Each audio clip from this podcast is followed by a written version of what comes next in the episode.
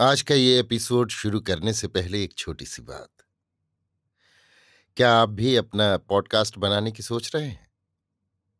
तो anchor try कीजिए। ये पॉडकास्ट बनाने का सबसे आसान तरीका है। नंबर एक, ये फ्री है। नंबर दो, इसमें कई सारे ऐसे टूल्स हैं जो आपको अपने फ़ोन और कंप्यूटर पर रिकॉर्ड और एडिट करने की फैसिलिटी देते हैं। नंबर तीन आप अपने पॉडकास्ट को डिस्ट्रीब्यूट भी कर सकते हैं, जिससे इसे स्पॉटिफाई और दूसरे प्लेटफॉर्म पर सुना जा सके। तो डाउनलोड कीजिए फ्री एंकर ऐप या विज़िट कीजिए एंकर डॉट एफ़ पर अपना पॉडकास्ट स्टार्ट करने के लिए। ये तो थी एक छोटी सी जानकारी, और अब शुरू करते हैं एपिसोड का सिलसिला। तो आज के एपिसोड में लीजिए सुनिए। रविन्द्रनाथ टैगोर के लिखे उपन्यास, गोरा के पैंसठवें भाग को मेरी यानी समीर गोस्वामी की आवाज़ में। हरिमोहनी को उसके देवर कैलाश का पत्र मिला। वो लिखता है, आपके चरणों की कृपा से यहाँ कुशल है। आप अपने कुशल समाचार से हमारी चिंता दूर कीजिए। कहना व्यर्थ है कि हरिमोहनी ने जब से उनका घर छोड़ा है, तब से वे इस चिंता को बराबर सहन करते आए हैं। तथापि कुशल समाचार जानने के लिए आज तक उन लोगों ने कभी कोई चेष्टा नहीं की थी।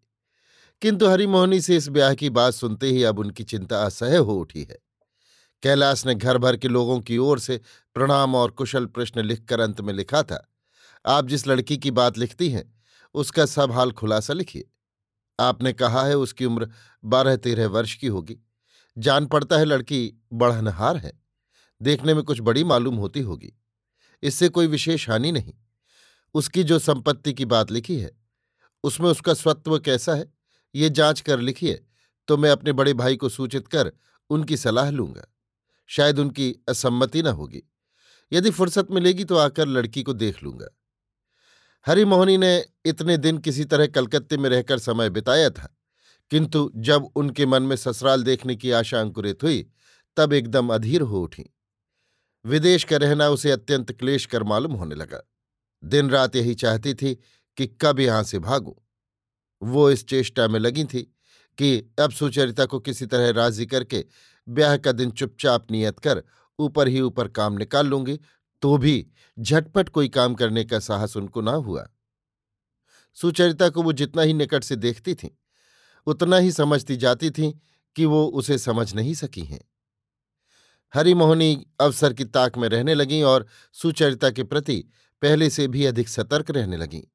यहाँ तक कि पूजा में भी वो पहले जितना समय लगाती थी, उसमें धीरे धीरे कमी होने लगी। सुचरिता को वो मानो थोड़ी देर के लिए भी आँखों की ओट न होने देना चाहती थी। सुचरिता ने देखा, गोरा का आना जाना एकदम बंद हो गया। वो समझ गई कि हरिमोहनी ने उससे ज़रूर कुछ कहा है। उसने मन में कहा, नहीं आए तो क्या?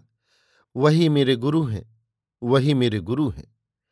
जो गुरु आँखों के सामने रहता है, उससे अप्रत्यक्ष गुरु का प्रभाव कहीं अधिक होता है, क्योंकि उस स्थिति में गुरु की उपस्थिति की कमी मन अपने भीतर से ही पूरी कर लेता है।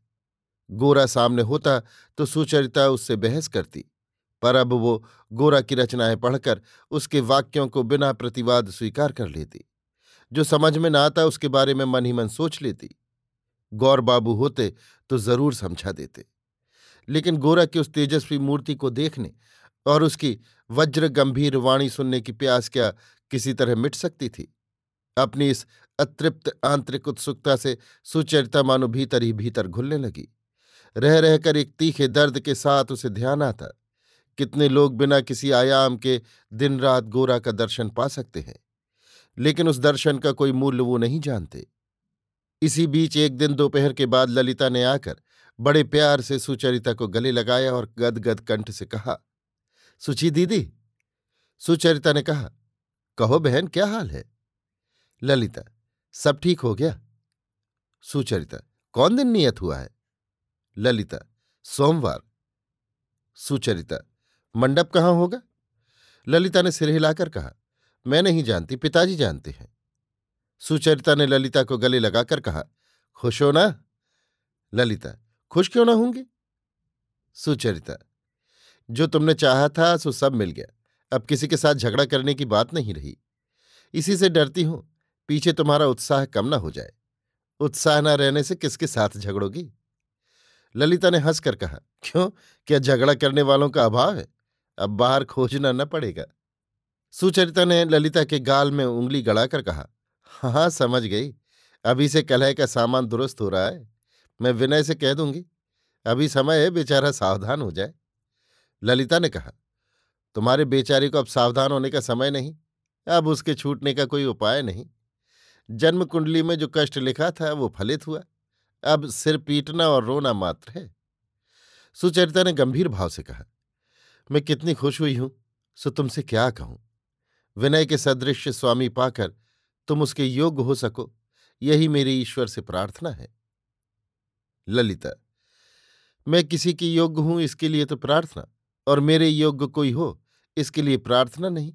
वाह! इस संबंध में एक बार उनसे बात करके देखो, उनका मत क्या है? सुसुन रखो। नहीं तो तुम्हारे मन में भी अनुताप होगा कि इतने बड़े अद्भुत मनुष्य का आदर इतने दिन तक हमसे कुछ क्यों न हो सका। तुम अपनी इस अज्ञानता पर अब भी बिना पछताए न रहोगी। सुचरिता ने कहा, जो हो, इतने दिन पर तो उसे तुम्हारे जैसा एक जौहरी मिला है। उस अनमोल रत्न के मूल्य में, जो तुम सर्वस्व देना चाहती हो, उसमें अब पछताने की कोई बात नहीं। मेरे सदृश गंवार से आदर पाने की उसे अब ज़रूरत ही न होगी। होगी नहीं, खूब होगी। ये कहकर ललिता ने खूब ज़ोर से सुचरिता का गाल मल दिया। वो हिस कर उठी। ललिता ने फिर हंसकर कहा मुझ पर तुम्हारा आदर बराबर बना रहना चाहिए। ये ना होगा कि मुझे धोखा देकर किसी और का आदर करने लग जाओ। सुचरिता ने ललिता के गाल पर गाल रखकर कहा, किसी को नहीं, किसी को ना दूँगी, तुम चाहे जिसे दो। ललिता ने कहा, किसी को नहीं, एकदम किसी को नहीं। सुचरिता ने सिर्फ़ अस्वीकार बोधक सिर हिलाया। तब ललिता जरा हटकर बैठी और बोली, देखो बहन, तुम तो जानती हो तुम और किसी को आदर देती तो मैं कदापि सह न सकती। इतने दिन तक मैंने तुमसे ना कहा था, आज कहती हूँ। जब गौर बाबू मेरे घर आते थे, तब, बहन, मुझे जो कुछ कहना है, आज अवश्य कहूँगी। मैंने तुमसे कभी कोई बात नहीं छिपाई, किंतु नहीं जानती। ये एक बात मैंने तुमसे कभी क्यों नहीं कही? इसके लिए मेरे मन में बड़ा ही कष्ट है। वो बात आज बिना कहे, मैं तुम्हारे पास से विदा न हो सकूँगी। जब गौर बाबू मेरे घर आते थे, तब मुझे बड़ा क्रोध होता था। क्रोध क्यों होता था? तुम समझती थी कि मैं कुछ जानती ही नहीं। मैंने देखा तुम मेरे आगे उनका नाम भी न लेती थी। इससे मेरे मन में और भी क्रोध होता था। तुम जो मुझसे बढ़कर उनको प्यार करती थी, ये मुझे असह्य मालूम होता था। नहीं बहन, आज मुझे वो बात कहने दो। उनके निमित्त मैंने कितना कष्ट पाया है, उसे मैं क्या कहूँ? आज भी तुम मुझसे वो बात ना कहोगी। ये मैं जानती हूँ। किंतु आज न कहने से अब मुझे क्रोध ना होगा। मैं बहुत खुश हूँगी।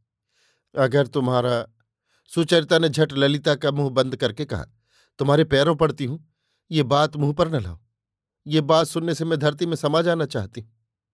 ललिता, क्यों बहन? वे क्या?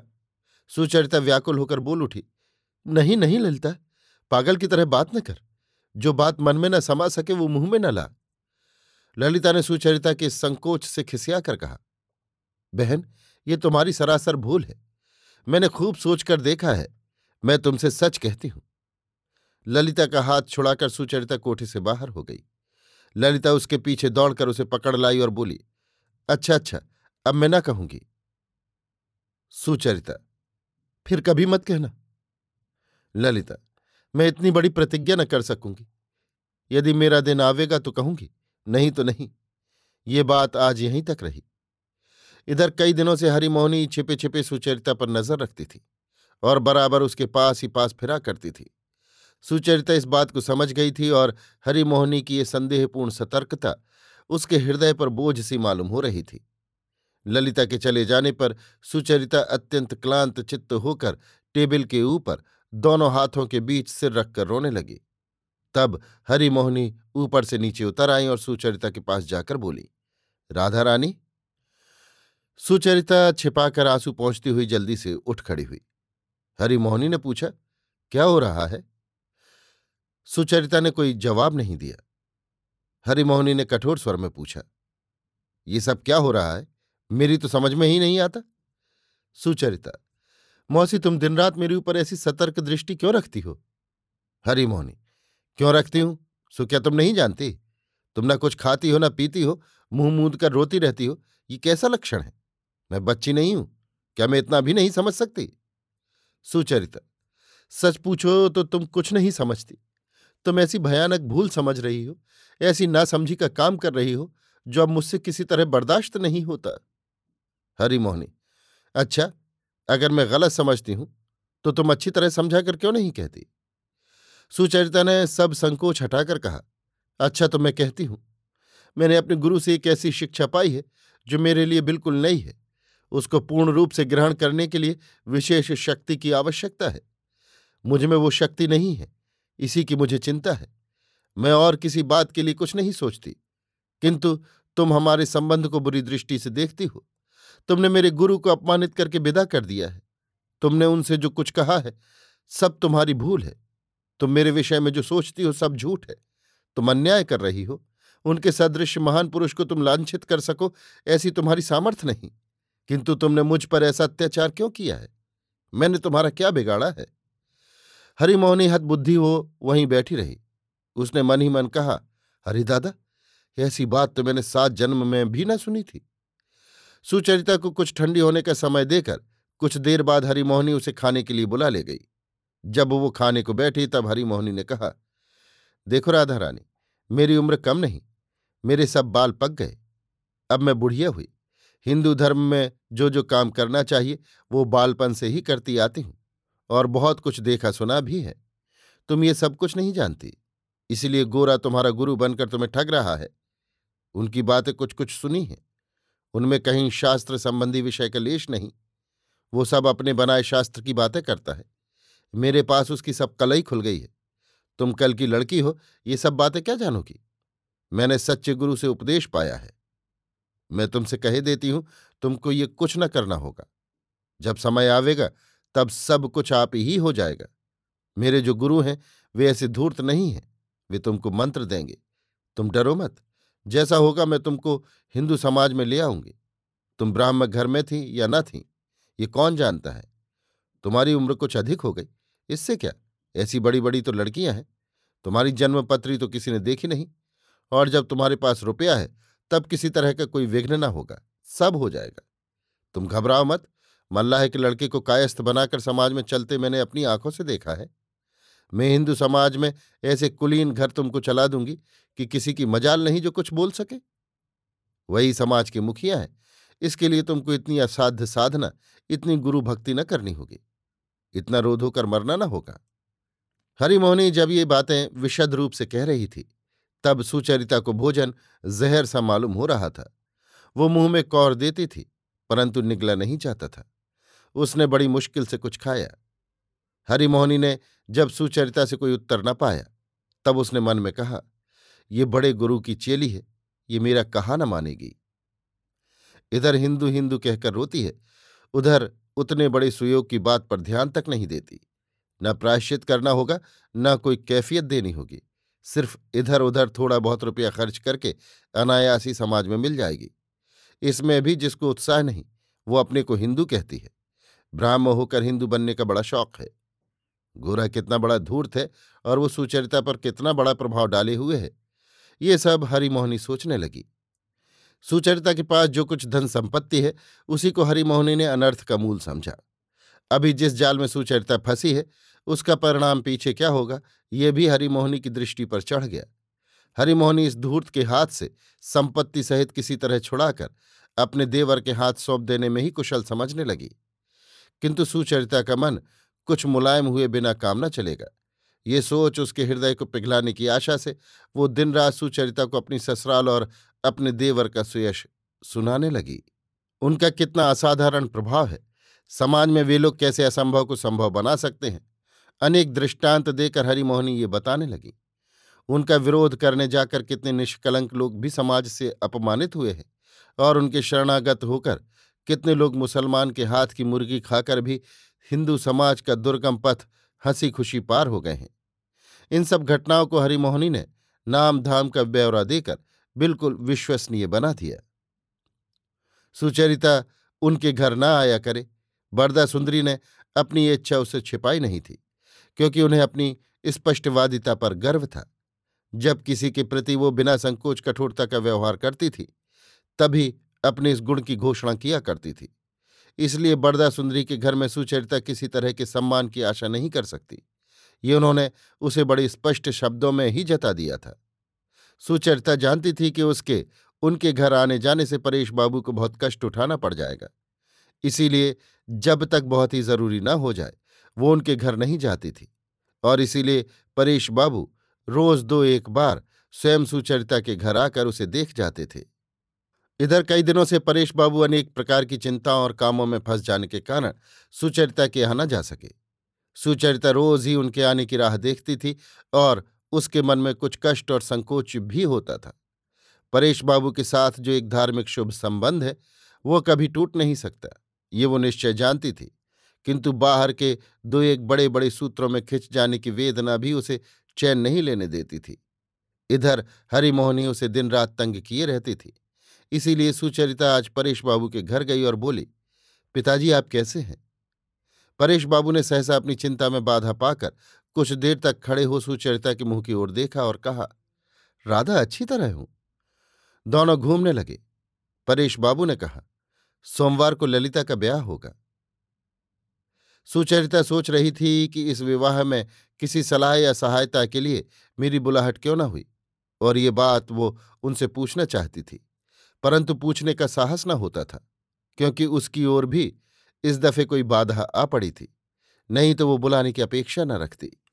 सुचरिता के मन में जिस बात का सोच हो रहा था, परेश बाबू ने ठीक उसी बात का उत्थान किया।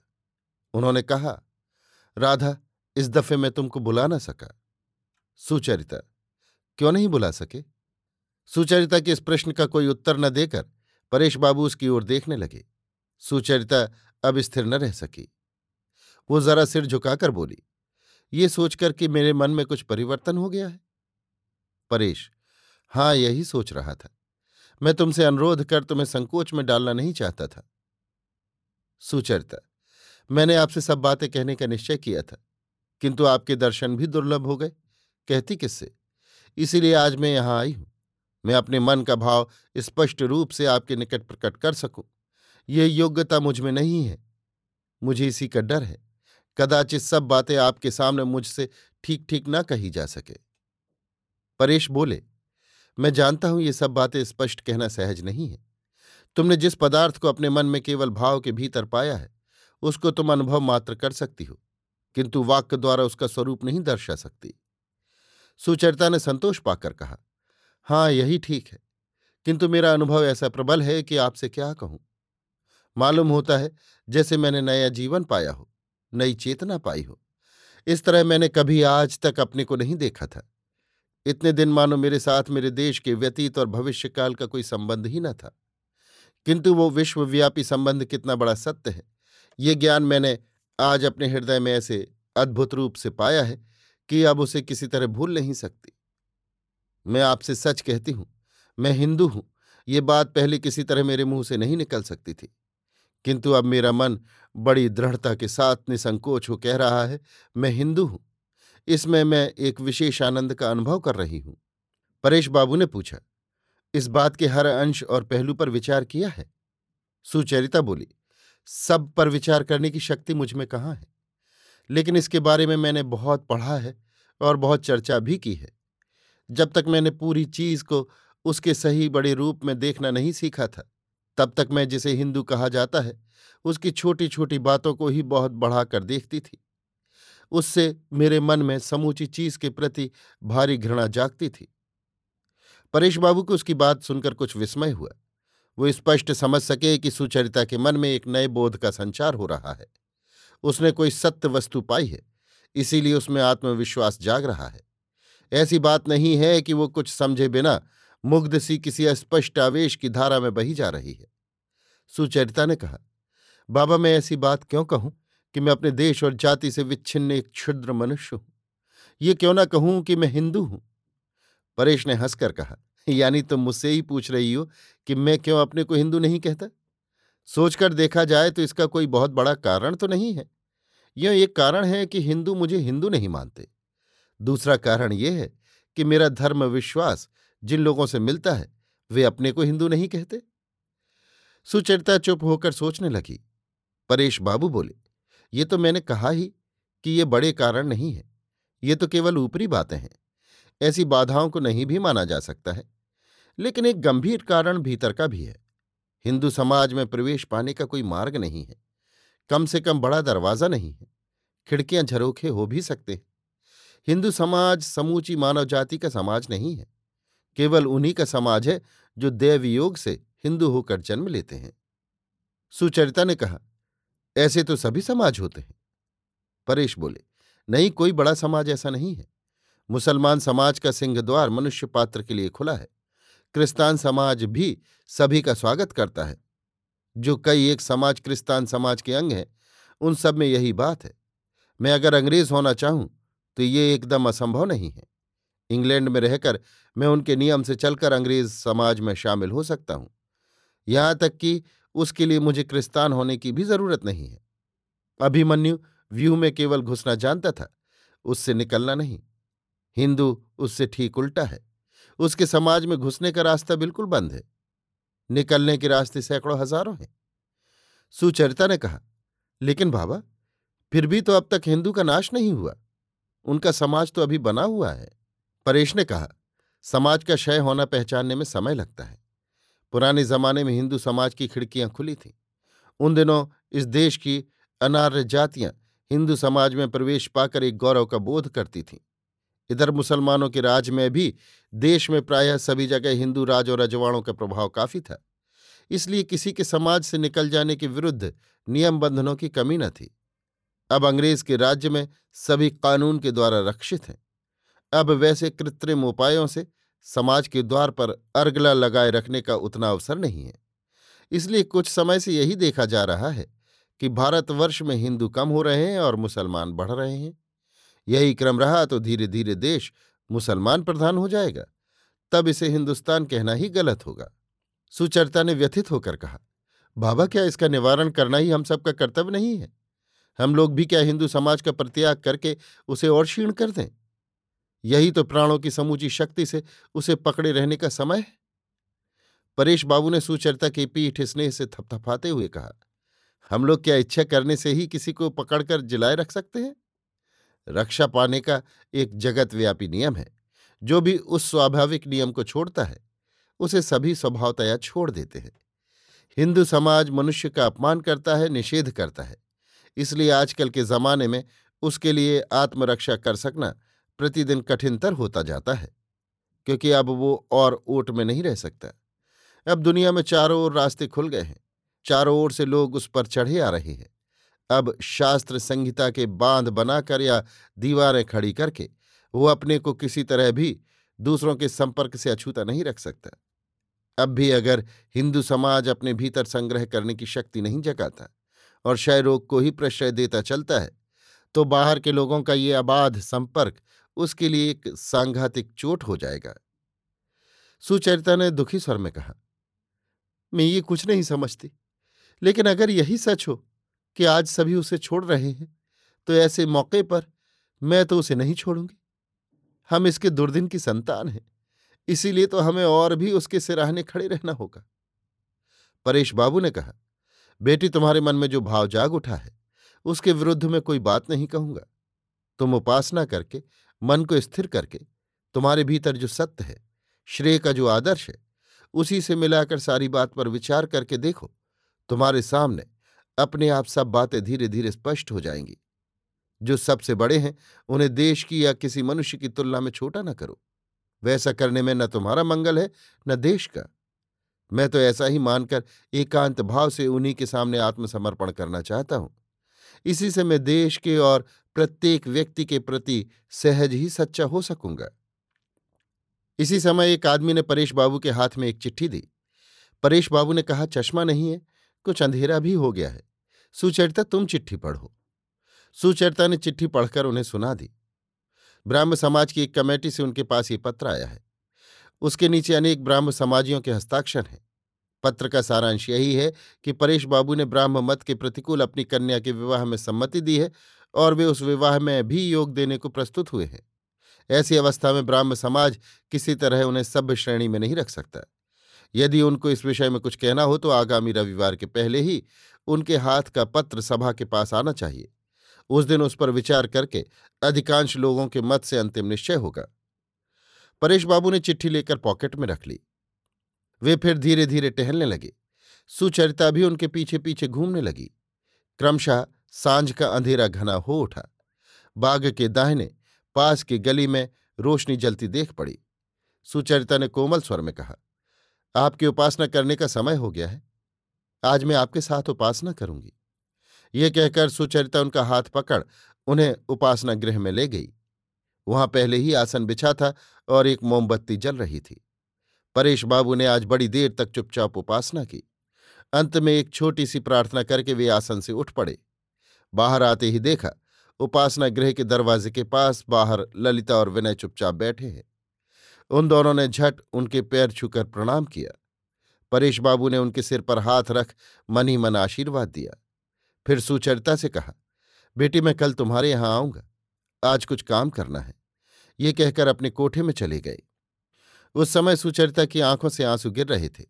वो चित्रवत निश्चेष्ट हो चुपचाप बरामदे के अंधकार में खड़ी रही। ललिता और विनय भी बहुत देर तक कुछ नहीं बोले। सुचरिता जब जाने की उद्यत हुई, तब विनय ने उसके सामने आकर मीठे स्वर में कहा, दीदी, तुम हमें आशीर्वाद न दोगी? ये कहकर ललिता को साथ ले विनय ने सुचरिता को प्रणाम किया। सुचरिता ने गदगद कंठ से जो कहा, वो उसके अंतर्यामी के सिवा और किसी ने न सुना। परेश बाबू ने अपने कोठे में आकर ब्राह्म समाज की कमेटी को पत्र लिखा। उसमें उन्होंने लिखा ललिता के विवाह का काम मुझी को संपादन करना होगा। अब ईश्वर के निकट मेरी यही एकमात्र प्रार्थना है कि वे सब समाजों के आश्रय से निकालकर मुझे अपने चरणों में शरण दें। अभी आप सुन रहे थे रविन्द्रनाथ टैगोर के लिखे उपन्यास, गोरा के पैंसठवें भाग को मेरी यानी समीर गोस्वामी की आवाज़ में।